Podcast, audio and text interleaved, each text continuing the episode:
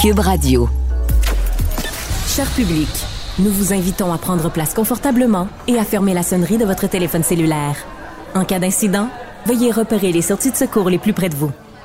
Bon divertissement. Un, deux, un, deux. OK, c'est bon, on peut y aller. Sophie Durocher. Elle met en scène les arts, la culture et la société pour vous offrir la meilleure représentation radio. Sophie Durocher. Tout un spectacle radiophonique.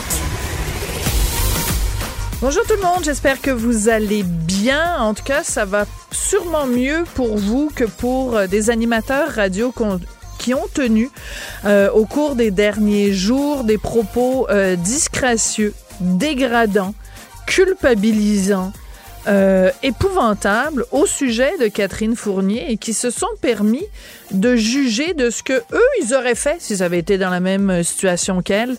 Euh, aurais-tu dû prendre sa douche? Aurais-tu dû aller se coucher dans le lit? Autrement dit, ces animateurs et animatrices radio qui ont fait le procès d'Harold Lebel et surtout le procès de Catherine Fournier, alors que la justice s'est prononcée. Alors, euh, c'est de ça que je veux vous parler aujourd'hui en début d'émission, et on va en parler avec Bruno Paradis. Il est préfet de la MRC de la Métis, euh, et euh, la raison pour laquelle je lui parle, c'est qu'il est lui aussi chroniqueur à la station de radio privée CFYX Rimouski, où justement certains de ses propos ont été tenus. Monsieur Paradis, bonjour. Bonjour.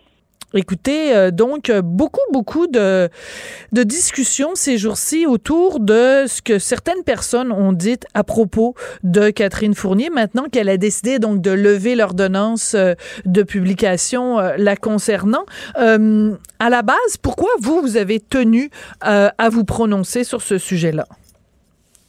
Ben, en fait, comme vous le mentionnez, je suis chroniqueur depuis maintenant deux ans, puis j'ai carte blanche. Je peux parler à la fois de dossiers de ma MRC, de mon territoire, ou de dossiers de société. Je parlais de la COVID, entre autres, à certaines occasions. Il y a différents sujets qui sont vraiment d'actualité. Et puis, donc, le, matin, euh, moi, je, me fais appeler. On me dit, bon, de quoi tu veux parler? Ben, je dis Catherine Fournier un peu, mais je vais aussi parler des inondations. Là, je vais faire un, un meeting pot des deux. Euh, mais entre-temps, en attendant, puis je finis par entendre des propos. Puis euh, je, j'étais indigné. Donc, quand ma chronique est arrivée un petit peu plus tard, justement à cause qu'il y avait eu des discussions avec des, des auditrices, euh, je me devais de remettre les pendules à. Je vous avouer que j'étais très sensible à ce sujet-là, donc j'étais un petit peu, j'étais indigné. Euh, j'étais très fâché, donc euh, j'ai gardé quand même mon calme, mais reste que je voulais m'assurer que de faire passer mon point. D'accord. Alors, si vous permettez, pour que tout le monde comprenne de quoi on parle, je vais vous faire euh, donc écouter l'extrait en question. C'est la co-animatrice, elle s'appelle Monica Bourgeois et euh, elle commente euh, le comportement de Catherine Fournier. Alors, pour ceux qui sont pas au courant des détails, lors de l'agression sexuelle, Catherine Fournier a raconté que tout juste avant d'avoir été agressée sexuellement par Harold Lebel, elle s'était réfugiée à la toilette, que lui, Harold Lebel, a essayé d'entrer dans la toilette et qu'elle a décidé à un moment donné de prendre sa douche. Voici ce que Monica Bourgeois avait à dire à ce sujet-là. Elle, euh, disait, Madame euh, Fournier disait que euh, elle a été se coucher sur le, le, lit escamotable. elle était prendre sa douche, elle, toute la patente, elle a fait ses affaires. Déjà là, en partant prendre sa douche avant de se coucher, si ça te tente pas, ben tu t'organises pour pas sentir bon. Déjà là, c'est une affaire, OK? T'as raison. Deuxièmement, elle s'est couchée sur le lit à côté, euh, dans le lit dans le salon.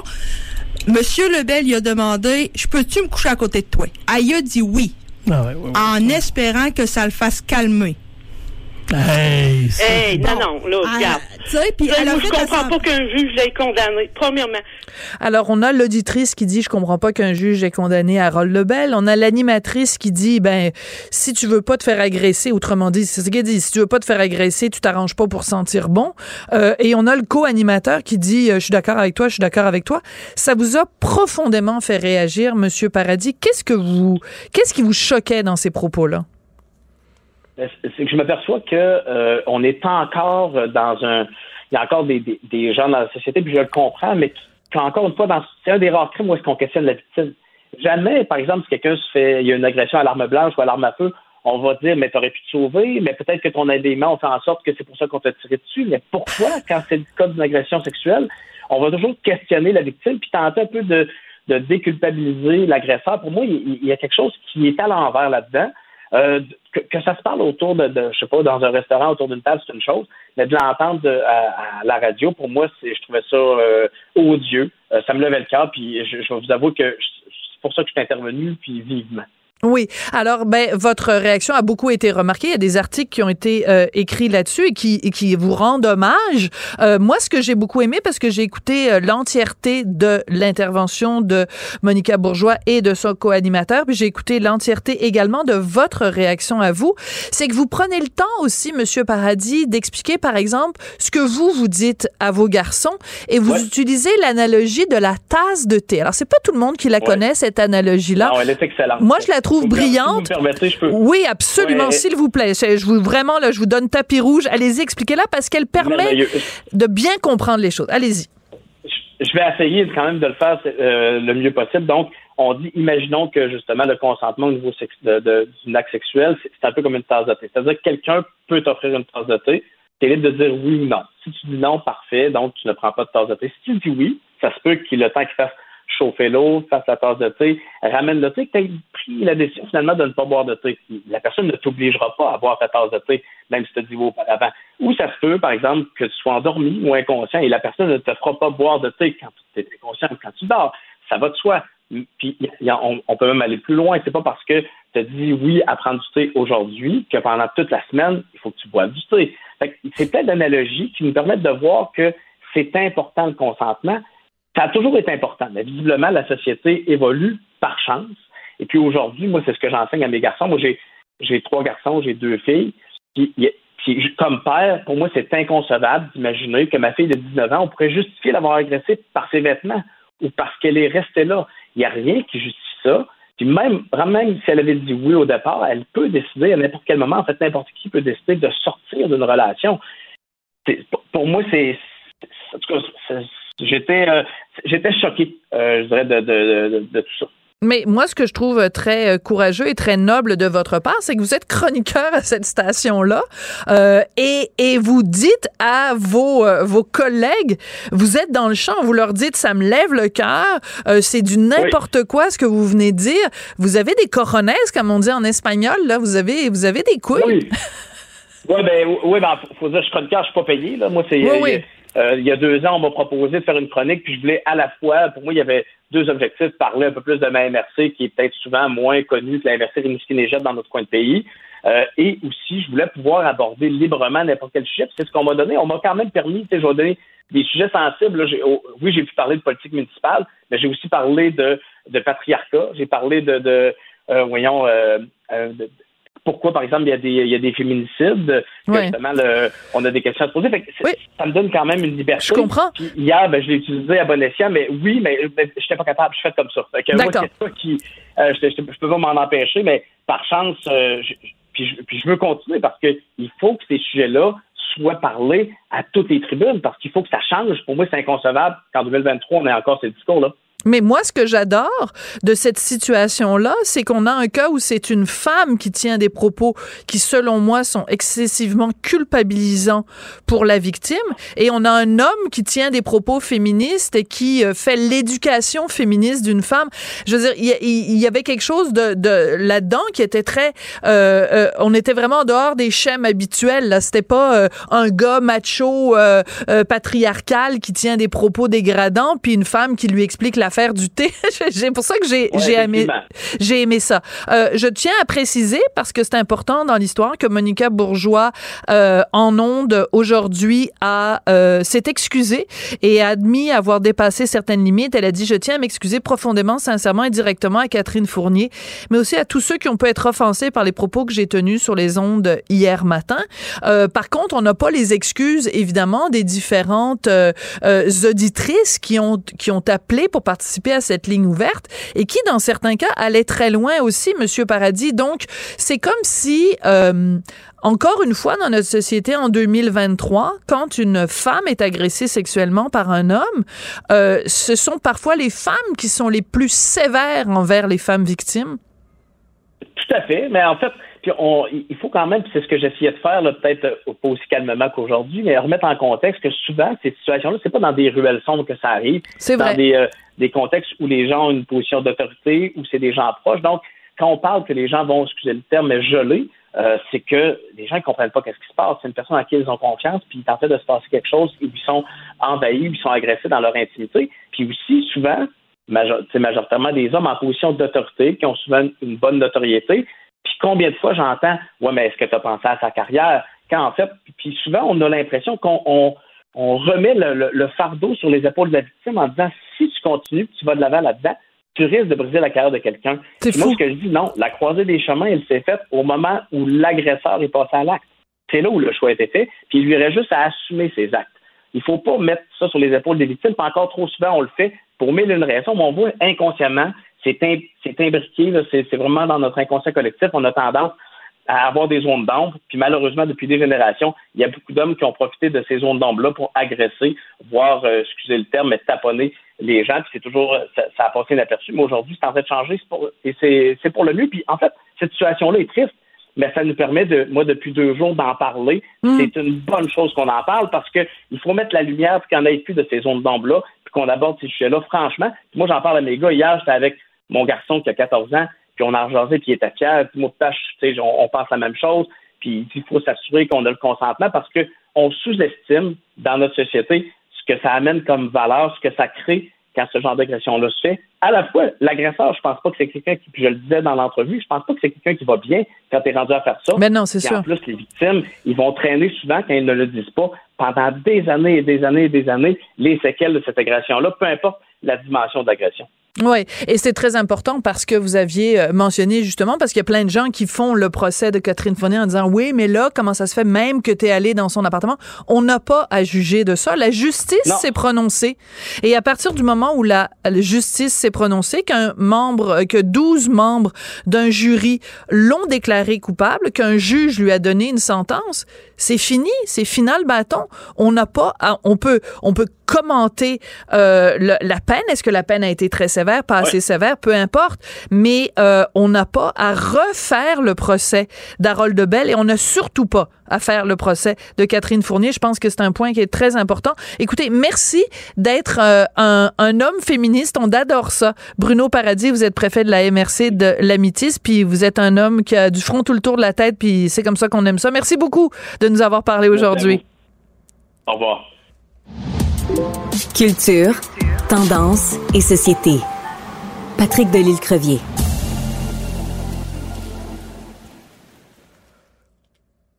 Patrick Delisle-Crevier, bonjour. Tu es journaliste culturel au 7 jours. Tu nous parles aujourd'hui de deux finales. C'est les deux quotidiennes dans les deux euh, stations compétitrices, TVA et Radio-Canada, qui finissent à peu près euh, en même temps. Indéfendable et Stat. Qu'est-ce que ça t'inspire? D'abord, Sophie, il faut dire, euh, Stat euh, termine ce soir et Indéfendable termine dans une semaine. Donc, il nous reste une semaine avant le dénouement de Indéfendable. Écoute, c'est une drôle d'année parce que je m'étais dit au départ, tu te souviens, au début, en début de saison, on avait dit, Patrick, toi, tu vas écouter quoi? Est-ce que tu préfères? Indéfendable ou District? Oui. Euh, je dis tout le temps District ou Stat. Et finalement, je me suis rendu compte, Sophie, que j'ai pas choisi, que j'ai vraiment écouté les deux. Je suis à jour dans les deux. Donc, c'est deux fois 115 demi-heures euh, derrière la cravate. Euh, ce soir, c'est la grande finale de Stat. Donc, est-ce qu'on va enfin savoir ce qui est arrivé? Parce qu'on sait que la principale intrigue dans Stat, c'est de savoir qu'est-ce qui est arrivé au conjoint d'Emmanuel, un personnage joué de merveilleuse façon par Suzanne Clément. Et donc, est-ce qu'on s'en va vers ça ce soir? Je dois t'avouer que j'ai un peu peur. Je sais pas si es à jour dans tes épisodes, mais moi, il y a, même un mouvement sur Facebook euh, des gens qui veulent boycotter la finale de hein?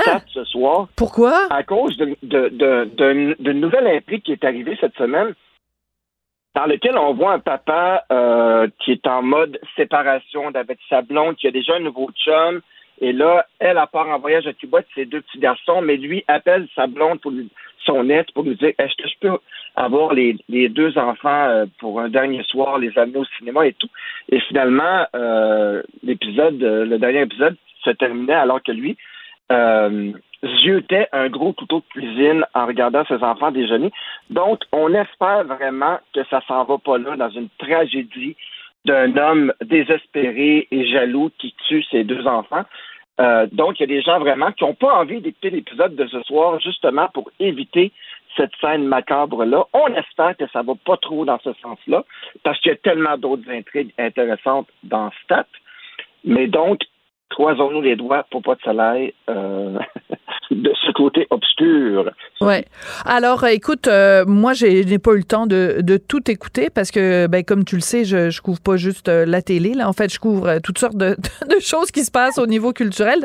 Donc, je donne toujours une première chance, c'est-à-dire je regarde les premiers épisodes des, séries importantes. Donc, je comptais sur toi pour me dire, parce que ça a été quand même pendant toute l'année la grosse compétition. Puis y en a qui, qui étaient équipe stade, d'autres qui étaient équipe indéfendable. Donc, je trouve que quand même, tu as, donné, t'en as donné aux clients, c'est-à-dire que tu as vraiment réussi à suivre en parallèle les deux séries. Ça veut dire que tu as passé beaucoup de temps devant ta télé, mon beau Patrick.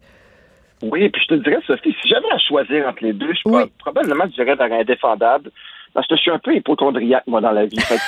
à un moment donné, c'est beaucoup d'hôpital. Tu sais, quand tu tapes les, les épisodes de la semaine en rafale, euh, c'est beaucoup de symptômes de maladie et tout. Bon, quand c'est des accidents, je, m'en porte mieux, mais quand c'est des histoires de foie ou, ou euh, de, peu importe, de symptômes, de démangeaison ou tout, ben là, tout d'un coup, je me dis, ah, et c'est drôle, Sophie, je veux te dire, parce que ce que j'ai remarqué aussi cette saison, c'est qu'il y a des comédiens qui, ont réussi à, jouer un rôle dans les deux séries.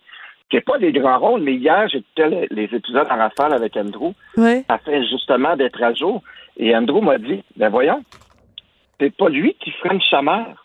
Et finalement, j'ai parti à rire parce qu'en réalité, Andrew avait, avait complètement mélangé l'épisode de ce comédien, le personnage de ce comédien-là dans Indéfendable et dans Stat. Et on se rend compte, et c'est le cas d'ailleurs de Nathalie Mador qui joue l'enquêtrice Gagnon dans, dans Stat, qui joue aussi un rôle dans, dans, euh, dans Indéfendable. Euh, non, c'est le contraire. Elle joue ce rôle-là. Tu vois, je me mélange. Ben oui, c'est mélangeant. Indéfendable. Et elle a aussi un rôle dans dans Stat. Et donc, des fois, on se dit, ben voyons, c'est quoi ça? Et c'est drôle parce que hier, ça lui est arrivé et ça me fait sourire. En même temps, je trouve ça fantastique parce que chaque fois que l'ambulance ouvre dans, dans Stat, tu te dis, ah, lequel du Botec Junior qui a eu un rôle? je trouve ça vraiment sympathique. Qui est dans l'ambulance? Qui a un rôle? Puis, ce que j'aime, c'est qu'on fait travailler beaucoup de comédiens avec ces deux séries-là.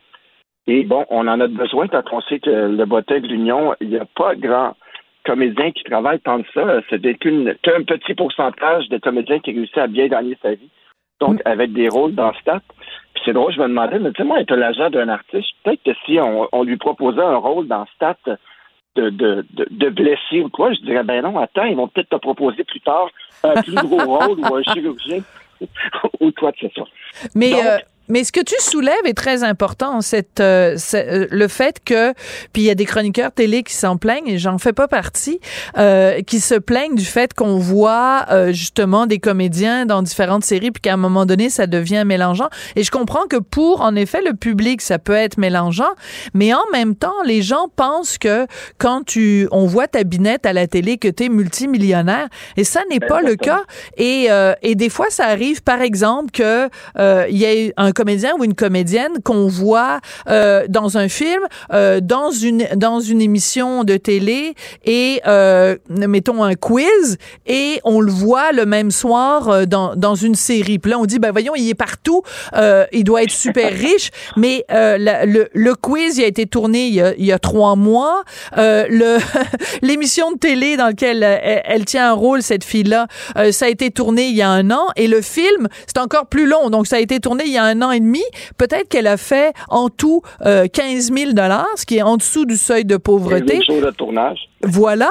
Et euh, peut-être que cette personne-là va euh, à la soupe populaire ou va chercher des paniers euh, d'épicerie parce qu'elle n'arrive pas à faire, tu sais, à faire coïncider ses fins de mois.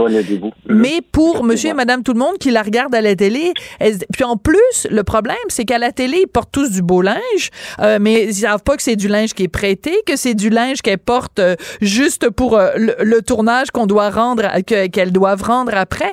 Donc, c'est tout ça que les gens ne ne mesure pas. Et moi, si j'étais en effet l'agent de quelqu'un, je dirais, ben, prends tout ce qui passe, mon petit chéri, parce que tu sais pas de quoi demain est fait. Exactement. Puis de détourner les visages comme celui de Nathalie Mador, qui est justement euh, cette détective Gagnon, euh, détective privée. Je trouve qu'elle joue bien, elle est fantastique, elle est drôle. Euh, tant mieux des nouveaux visages comme ça qu'on voit passer et qui, tant mieux s'ils réussissent à avoir deux rôles dans les deux séries, parce qu'on sait que c'est pas euh, effectivement. Euh, peut-être que deux rôles dans deux séries pour elle, c'est huit jours de tournage dans son année. Donc, il faut quand même être honnête avec ça. Et je tiens à dire, Sophie, euh, je lève mon chapeau. Autant où, si j'ai à trancher, je vais du côté d'indéfendable. Au niveau des comédiens, je lève mon chapeau à Geneviève Schmidt et Suzanne Clément. Ça doit être quelque chose des cas euh, d'avoir appris le lexique, d'avoir appris la gestuelle de, de, de microchirurgienne et d'urgentologue comme ça. Et euh, Suzanne Clément est mon amie dans la vie, Geneviève Schmidt aussi. Je leur lève mon chapeau. Elles sont toutes les deux excellentes dans cette série-là. Hey, écoute, t'as as beaucoup d'amis, toi, dans le bottin de l'UDA? Quand même. Quelques-unes. Et quelques-uns. Moi aussi. Moi aussi. J'ai quelques ennemis, mais j'ai beaucoup d'amis. on, va, on va conclure euh, là-dessus. Merci beaucoup, euh, Patrick. Patrick Delisle-Crevier, je rappelle que tu es journaliste culturel euh, au 7 jours. Donc, la finale de Stat ce soir, celle d'Indéfendable, la semaine prochaine. Merci beaucoup, Patrick. Bonne soirée, Sophie. Qu'elle soit en avant ou en arrière-scène, Sophie Durocher reste toujours Sophie Durocher. La rencontre Nantel Durocher. Non, non, non, c'est pas une joke. Sophie Durocher. Duduche, elle va se défendre. Guy Nantel. Ben, c'est exactement ça qu'il faut faire. Un duo déstabilisant qui confronte les idées. C'est à s'arracher les cheveux sur la tête. La rencontre Nantel Durocher. Ça va être quelque chose. Alors, Guy, euh, c'est pas tout le monde qui trouve ça drôle, la grève euh, des fonctionnaires euh, fédéraux. Toi, euh, est-ce que tu es sympathique à leur cause? Ben, écoute, moi, je prédis une grève qui va être courte parce que je pense justement que malheureusement pour eux autres, les fonctionnaires fédéraux n'auront pas beaucoup la sympathie, ou en tout cas pas les, les citoyens sont pas tellement patients. Écoute, déjà, ils se sont fait écœurer avec l'histoire des passeports l'an passé. Ensuite, il y a eu les permis de conduire. Je sais que c'est au provincial, pas au fédéral, mais dans l'esprit de bien des gens, ça revient tout au même, les fonctionnaires, les services publics. Euh, puis là, ben, il y aura les retours d'impôts qui vont être en retard, puis un paquet d'autres services paralysés. Et là, il y a une grève alors qu'ils se sont offrir une augmentation de salaire par le gouvernement de 9,25 en plus des meilleurs avantages sociaux, mais eux autres, ils demandent 13,5% et si tu rajoutes les avantages sociaux, ça va autour de 20% d'augmentation. Je ne sais pas si tu connais beaucoup de places où on augmente de 20% en négociation, mais c'est beaucoup. Tout ça d'un contexte en plus où les fonctionnaires fédéraux sont largement mieux payés qu'au provincial. Moi, j'ai déjà connu deux personnes qui occupaient le même emploi, exactement la même fonction, une au provincial, l'autre au fédéral. Et puis, euh, tu sais, c'est un peu comme, mettons, tu connais deux personnes qui travaillent euh, Revenu Québec, Revenu Canada. Là. Puis, tu sais, je veux dire, c'est quand même spectaculaire. La personne au fédéral avait 20-25% de plus en termes de salaire, des meilleurs avantages sociaux. Et tout ça, le pire, c'est que pour la même charge de travail, une personne au provincial, ben, il était trois à exécuter la ah! même tâche au fédéral. Tu sais, je c'est un seul cas de figure, là, je sais pas que c'est le même partout, mais ça te donne quand même une idée globale de la disproportion puis du fait qu'ils ont quand même des bonnes conditions au fédéral. Oui. Et il y a quelque chose dont on euh, parle peu euh, et qui est, selon moi, au cœur de tout ça, c'est que, bon, toi, tu es pigiste, moi, je suis pigiste, puis on, on fait partie des privilégiés, on s'entend, là. Mais donc, parlons en général des gens qui sont des travailleurs autonomes versus quelqu'un qui a un emploi assuré. Et après ça, on fait une sous-catégorie qui est les gens qui ont un emploi assuré et qui travaillent pour un palier de gouvernement municipal, provincial, fédéral. La grande différence, c'est la, la, sécurité d'emploi et le fonds de pension. Euh, ça a déjà été démontré quand tu es euh, quand tu travailles pour le gouvernement et que tu as un fonds de pension qui n'est pas donc euh, soumis aux fluctuations du marché, c'est-à-dire que tu sais que quand tu vas prendre ta retraite, tu vas recevoir exactement le même montant chaque mois versus au privé où ça va dépendre est-ce que la bourse est bien comportée ou pas avec tes REER. Ben, ça a déjà été démontré que ça veut dire que tu es assis sur un million de dollars une retraite? Même 1,5 des fois, là, dépendamment de combien de temps tu vis. Voilà, puis ça dépend euh, quel est ton, ton, salaire de base. Mais mhm. de façon générale, le fait d'avoir un fonds de pension du gouvernement, donc à, à valeur, euh, à prestation euh, immobile, là, qui ne varie pas, ben, c'est, ça veut dire que tu es millionnaire en partant.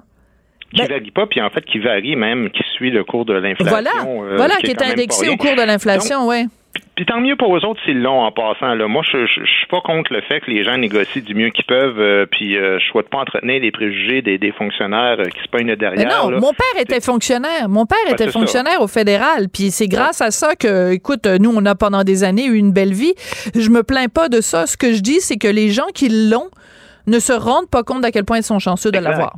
C'est ça, ben, c'est là que j'allais te rejoindre, puis, puis je suis tout à fait d'accord avec toi. C'est-à-dire que ça enlève énormément de stress dans la vie. On l'a vu pendant la COVID, là. Quand des, des, travailleurs autonomes ou même des travailleurs qui travaillent au privé, ben, quand ça arrête, ça arrête, tandis qu'au gouvernement, ben, la paye continue de rentrer, tu perds pas ta business, tu seras pas faillite, tu seras pas congédié, euh, tu as une super retraite, comme tu l'as expliqué.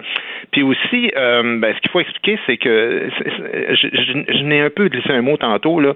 Si tu compares ça, là, puis là, c'est pas euh, une impression, là de la statistique du Québec, novembre 2021, OK? En tenant compte des salaires et des avantages sociaux, la rémunération globale des employés de l'État québécois est inférieure de 27,5 à celui de leurs mm. confrères au mm. fédéral. C'est énorme, oui, même énorme. juste au niveau de l'argent. Là.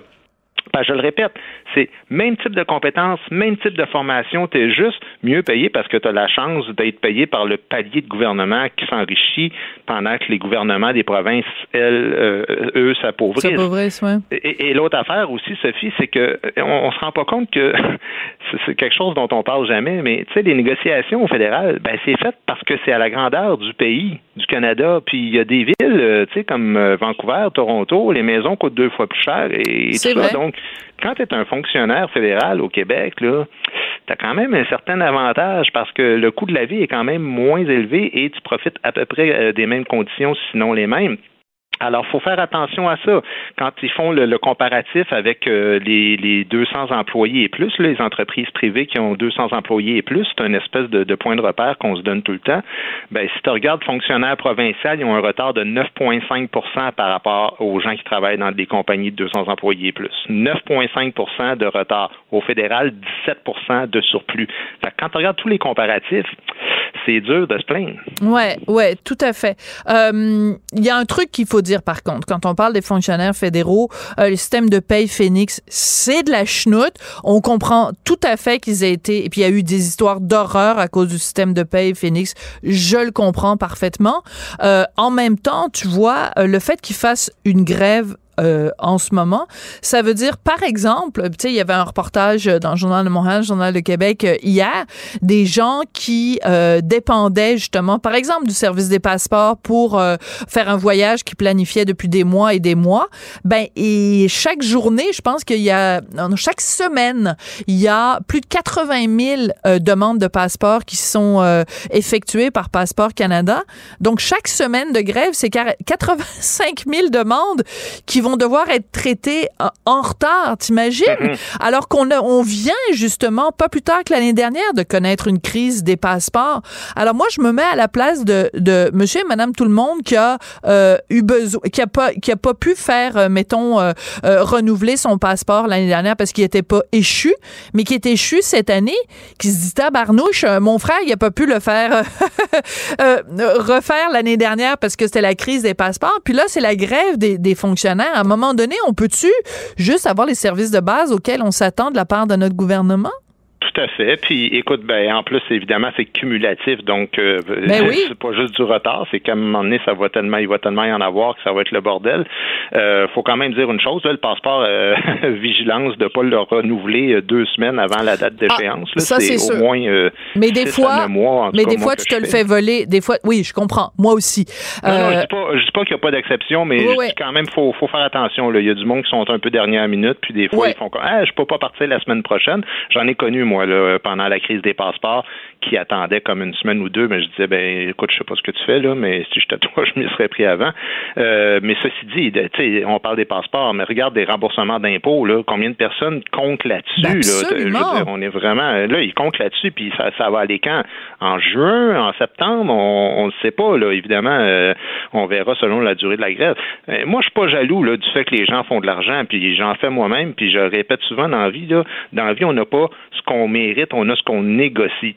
Mais quand tous les indicateurs pointent sur le fait que tu fais partie des privilégiés, puis qu'il y a de plus en plus des citoyens qui payent ton salaire, qu'eux autres sont pris à gorge par les dettes puis par l'inflation, ben ton pouvoir de négo, il est de moins en moins euh, épais, puis là, il, ça commence à être mince. Là. Fait que moi, je me dis, dans ce contexte-là, 9,25% d'augmentation avec des avantages sociaux qui vont friser en tout près de 15% je penserais à deux fois, moi, avant de cracher là-dessus. Ouais, et euh, il y a aussi la question du contexte, Guy. Puis je veux pas faire du populisme, puis je veux pas être démagogue, mais quand même, en ce moment, tu sais, il y a des il y a des périodes pour euh, aller sur la place publique et euh, et euh, hurler que mon Dieu t'es maltraité puis t'as besoin de plus d'argent. Il y a des moments où il faut peut-être que tu, choisisses tes mots puis tu choisisses ton vocabulaire. en ce moment, tout le monde est pris à la gorge à cause de de l'inflation. Il y a plein de gens de la classe moyenne qui s'en vont chercher des des, des, des paniers de de victuailles parce qu'ils arrivent pas.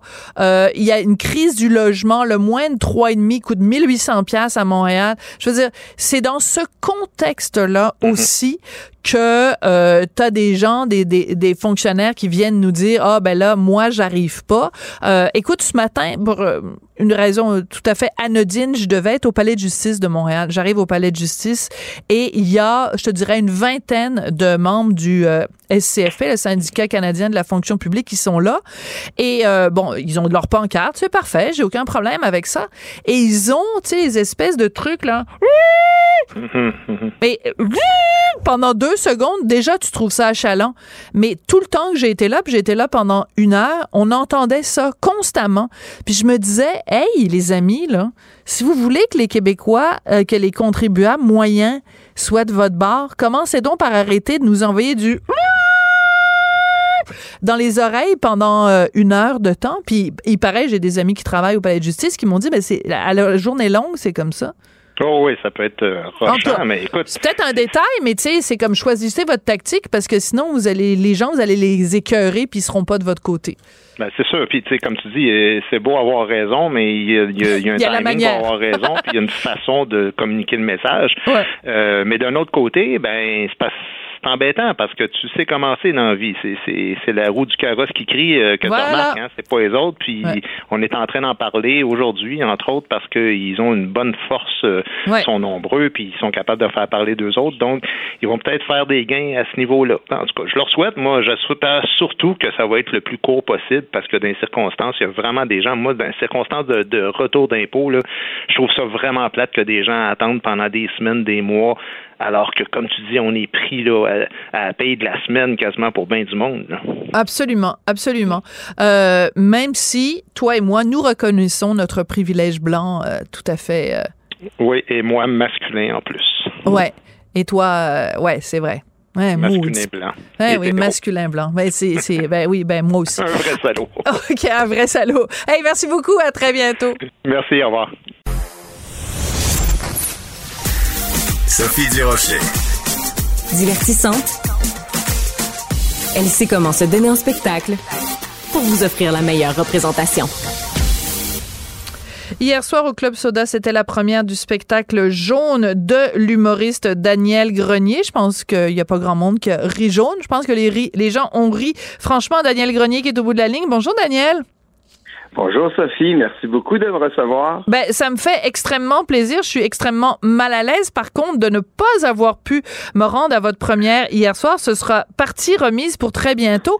Mais quand je regarde la liste de tous les humoristes, vos collègues qui étaient dans la salle, ça va de Martin Matt. En tout cas, il y a, pas, c'est plus facile de faire la liste de gens qui n'y étaient pas que de gens qui y étaient. Je me pose la question, Daniel, quand on fait une première de spectacle comme ça et qu'il y a plein de nos collègues dans le, le parterre. Est-ce que ça rend la, la job plus facile ou plus difficile? Euh, ben, ben, dans mon cas, c'est plus facile parce que c'est toutes des gens que j'aime vraiment beaucoup dans la vie, puis je le sais qu'ils m'aiment, puis euh, on dirait que ça me faisait tellement de bien de voir que j'avais des amis qui étaient là puis qui me soutenaient. Là, ça m'a touché au bout, fait que ça rendait ça plus facile, puis ça, ça j'avais du vent dans les voiles grâce à tous les gens que j'aime qui étaient là. Fait que j'avais pas juste des amis euh, très connus aussi, j'avais des amis qui étaient un peu moins connus qu'on n'a pas vu sur les photos. Oui, Mais bon, oui. Mais, mais en même temps, c'est très particulier le monde de l'humour parce que il y a rien de plus exigeant qu'un humoriste envers un autre humoriste. C'est-à-dire que nous, on peut être bon public, on peut rire facilement, mais un humoriste qui assiste à un spectacle d'un autre humoriste, il va décortiquer les gags. En même temps, s'il la trouve drôle, il va la rire vraiment franchement, mais s'il la trouve pas drôle, il peut être très sévère. Donc, il faut aussi jongler avec ça, Daniel. Oui, mais moi, je suis euh, vraiment euh, chanceux parce que j'ai un style que c'est, tu sais, euh, j'ai beaucoup d'accessoires, des toutous, des poupées.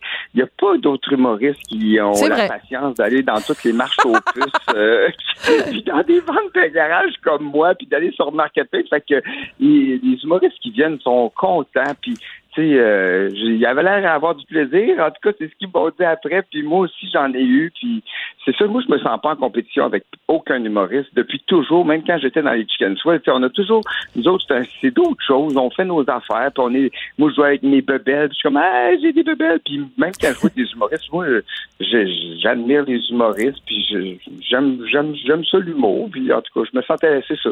Je pense qu'ils ont apprécié. Puis euh, une belle soirée, ça fait décrocher, en tout cas.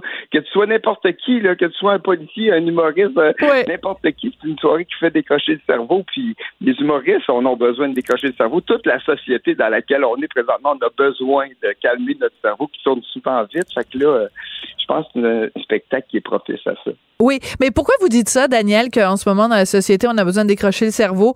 Euh, est-ce que vous faites référence, je sais pas moi, à la, le, climat un petit peu de, de violence sur les médias sociaux, la déprime post-pandémie? vous faites référence à quoi? Ben, je, je ben, parce que moi, mettons, j'ai décidé de vieillir en gardant mon cœur d'enfant, que je trouve qu'il y a quelque chose de très difficile dans la société dans laquelle on vit, mais je suis quand même capable de le faire. Puis, euh, j'ai réussi à le faire. Puis, souvent, les gens, on oublie de s'émerveiller puis de juste apprécier. Oui, c'est ça. Fait que c'est à, ça que. Puis, c'est vrai que sur les réseaux sociaux, puis toutes ces choses-là, mais la vie est vraiment belle. Puis moi, j'essaie de, de le rappeler au monde en jouant avec des jouets et puis en faisant, regarde, on peut faire on s'amuse avec une poupée, puis elle fait, la poupée fait puis moi je fais je trouve un gag avec ça, puis puis je suis heureux. Fait que j'essaye que c'est ça, tu. Fait que puis c'est vrai qu'on pense beaucoup, tu sais, avec tout ce qui arrive, souvent notre cerveau tourne beaucoup, mais je pense qu'il faut euh, apprendre à, à, à, se donner de l'affection à soi-même, puis pour pas euh, trop être exigeant envers soi-même, puis parce que euh, tu sais la vie est belle. Ah, tellement. Tellement, mais j'adore, euh, j'adore votre philosophie euh, de vie.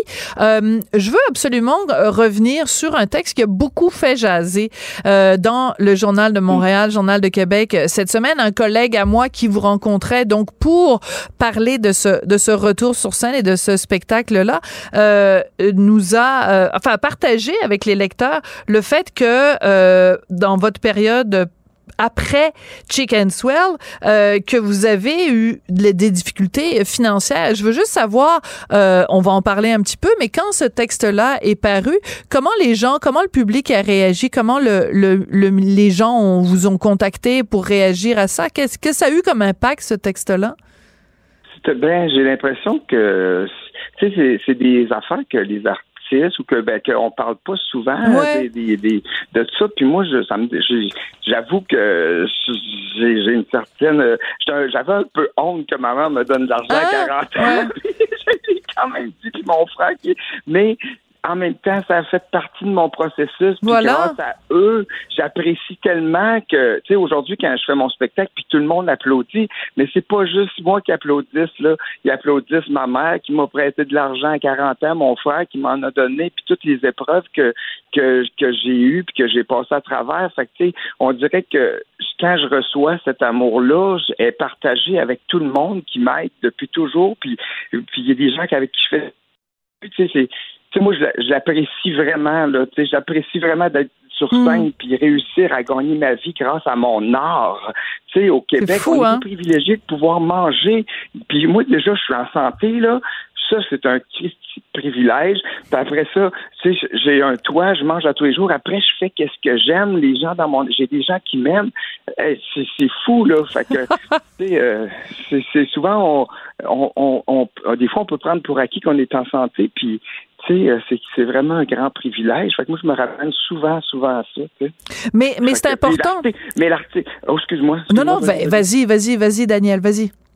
Ah ben tu sais l'article, c'est sûr qu'après les Chicken Swell, tu sais, ça a été vraiment difficile parce que je suis retombé dans la relève puis je voulais réapprendre mon métier pour vrai. Tu sais, je voulais pas dire ah ouais je fais un autre spectacle. Non non, je voulais, parce que j'étais pas capable de faire de l'humour en solo. Puis je, je, je, le savais parce que je l'ai testé puis c'est vrai que ça fonctionnait pas comme je voulais. Fait, mais j'ai dit il faut que je réapprenne mon métier puis je veux m'enraciner je veux m'enraciner pour vrai dans ce travail-là, puis le faire puis je, suis allé dans tous les bars de rodage, dans tous les bars. C'était 25 places du spectacle. Puis j'avais pas d'autres contrats. J'en avais pas d'autres. Fait que, tu sais, euh, puis j'avais plein de choses de bouquets. Fait que j'y allais. C'est sûr j'aurais pu retourner sur le, retourner travailler, mais j'ai pas pensé à ça parce que j'étais comme dans un, un roulement. OK, j'ai un spectacle ce soir. OK, parfait, parfait. J'ai un autre spectacle. J'y vais, j'y vais. Mais au bout du mois, tu sais, quand tu as 10 spectacles à 25 pièces, c'est ça. Ça te fait pas beaucoup mm. d'argent. Puis au bout de 8 mois, j'étais vraiment, vraiment dans j'étais dans le trou, tu sais, parce qu'à un moment donné, tu fais, ouais, oui, c'est bien beau faire beaucoup de spectacles, mais ça va pas bien, j'ai pas dans, ça marche pas tant que ça, puis je savais pas comment, mon, mon, ça a été difficile artistiquement aussi, émotivement, mais j'ai été capable de m'en sortir. Tu sais, Mike Ward, Martin Matt m'ont demandé de faire leur première ouais. J'ai eu la chance d'avoir des amis qui, j'ai réappris mon métier au complet, tu sais, parce que même si j'avais 40 ans, j'avais jamais fait d'humour en solo. Tu sais, avec les Chicken Swell, on avait un quatrième mur tout le temps qu'on se parlait, puis j'avais jamais appris à me retourner vers les gens. C'est la première fois que j'ai fait ça, mais ça m'a pris un an et demi avant d'être capable de me retourner vers les gens puis être bien. C'est peut-être moi qui qui est pas vite là, mais en même temps, je voulais juste être super bien puis être heureux de faire de la scène. Puis j'ai c'est ça, tu sais, j'ai pas arrêté, mais en même temps, j'ai des gens qui sont autour de moi qui qui me permettaient d'être d'être déboué quand j'en avais besoin, tu sais, fait que j'ai pas pu j'ai j'avais j'ai j'ai eu comme j'ai été j'ai été tenace je voulais pas que ça arrête mais je continuais mais c'est sûr que ça a porté fruit pu arriver. voilà c'est ça pu arriver seul. mais mais mm. mais moi ce que j'ai trouvé très touchant dans dans, dans ce texte là ben, le titre était quand même tu sais Daniel Grenier a vécu avec 250 dollars par mois après l'affaire des Chicken Swell mm. ce que je trouvais important euh, dans dans dans cette entrevue là Daniel c'est que ça défait aussi le mythe c'est important que les gens parce que dans le milieu, on parle jamais d'argent. Hein, il y a vraiment mm-hmm. comme un tabou sur l'argent.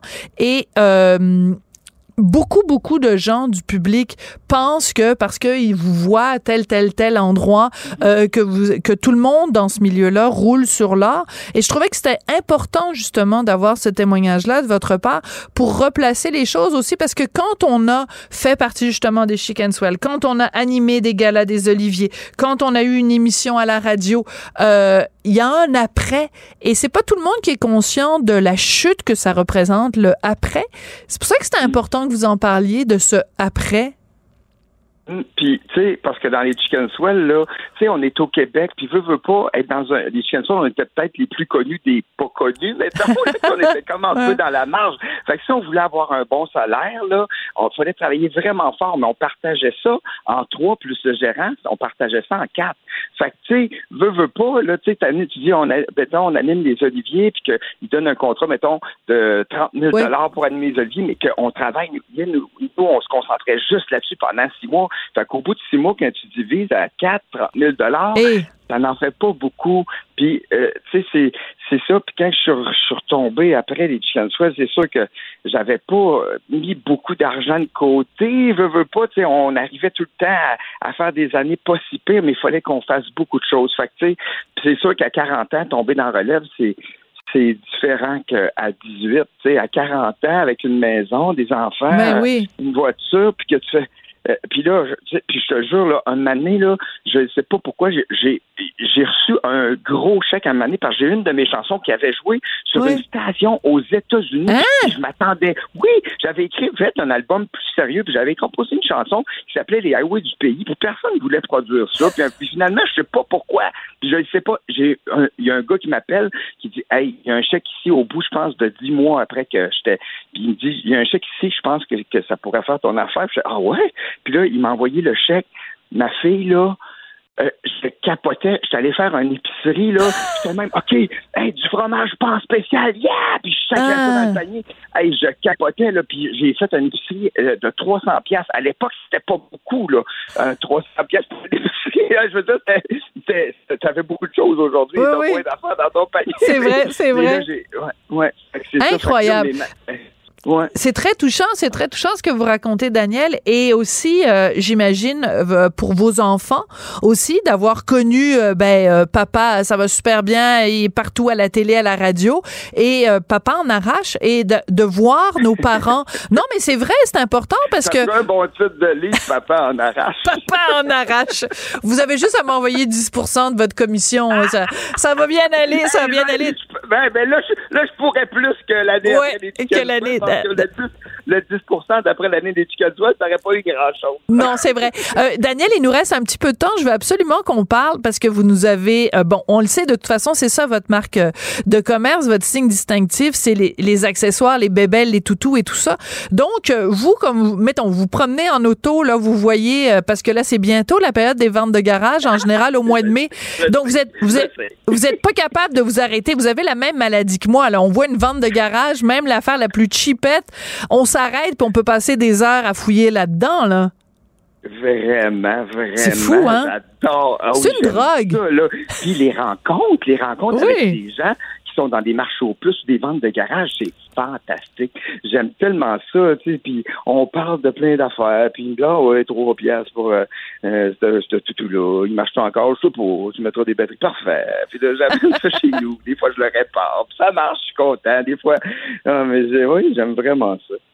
Ouais. Alors, vous pourriez être un très bon euh, représentant pour, euh, je sais pas, porte-parole pour euh, la, la, semaine des, des ventes de garage.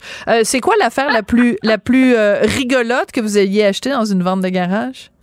Ah, dans une vente de garage, j'ai beaucoup de choses acheté bizarres, mais j'ai comment Ben, l'autre jour, j'ai ben, ça, c'est pas une vente de garage, mais je vais te dire, pareil, c'est une, une, tête de poupée théramine. Ça, c'est vraiment bizarre. C'est juste une tête de poupée, puis qu'il y a une petite puce à la tête, puis quand on approche notre main, elle fait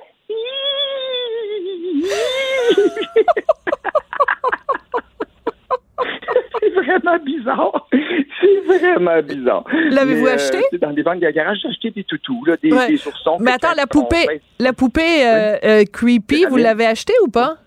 Oui, oui, je l'ai commandé. Ah. Hey, mais ça, oh, oui, dans le temps, j'avais fait, je faisais des chroniques sur le show de, de Rousseau à, l'autre. À une autre station, là? Ouais.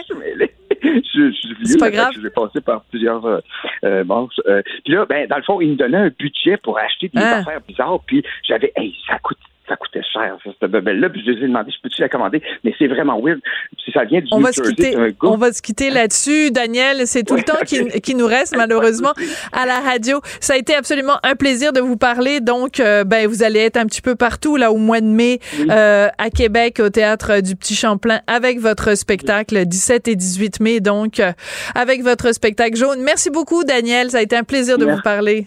Merci pour l'opportunité aussi. Merci. Merci à Tristan Brunet-Dupont, réalisation mise en nom de Marianne Bessette, Alicia Midjour et Léonie Portier à la recherche. On se retrouve très bientôt. Cube Radio.